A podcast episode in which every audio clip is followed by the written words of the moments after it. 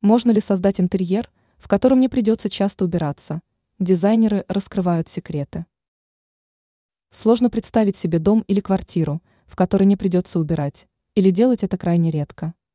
Это возможно, если ограничиться самым минимальным набором мебели и утвари. О декоре можно не говорить. Но дизайнеры думают иначе. Стиль. В этом случае только минимализм.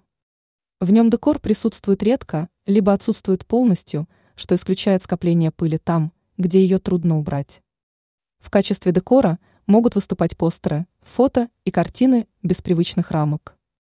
Напольное покрытие во всем доме одинаковое и желательно в светлых тонах. Архитектура. На стенах и потолке не должно быть коробов из гипсокартона. Все ниши с подсветкой тоже исключаем. Стены. Все отделочные материалы должны быть моющимися, в том числе краска или обои на стенах. Любой рельефный декоративный материал лишь усложнит уборку. Таким образом, отказавшись от привычных вещей, как от излишеств, можно создать интерьер, в котором уборка будет проводиться быстро и не чаще одного раза в неделю. Ранее мы рассказывали, какую картину лучше всего повесить в спальне над кроватью.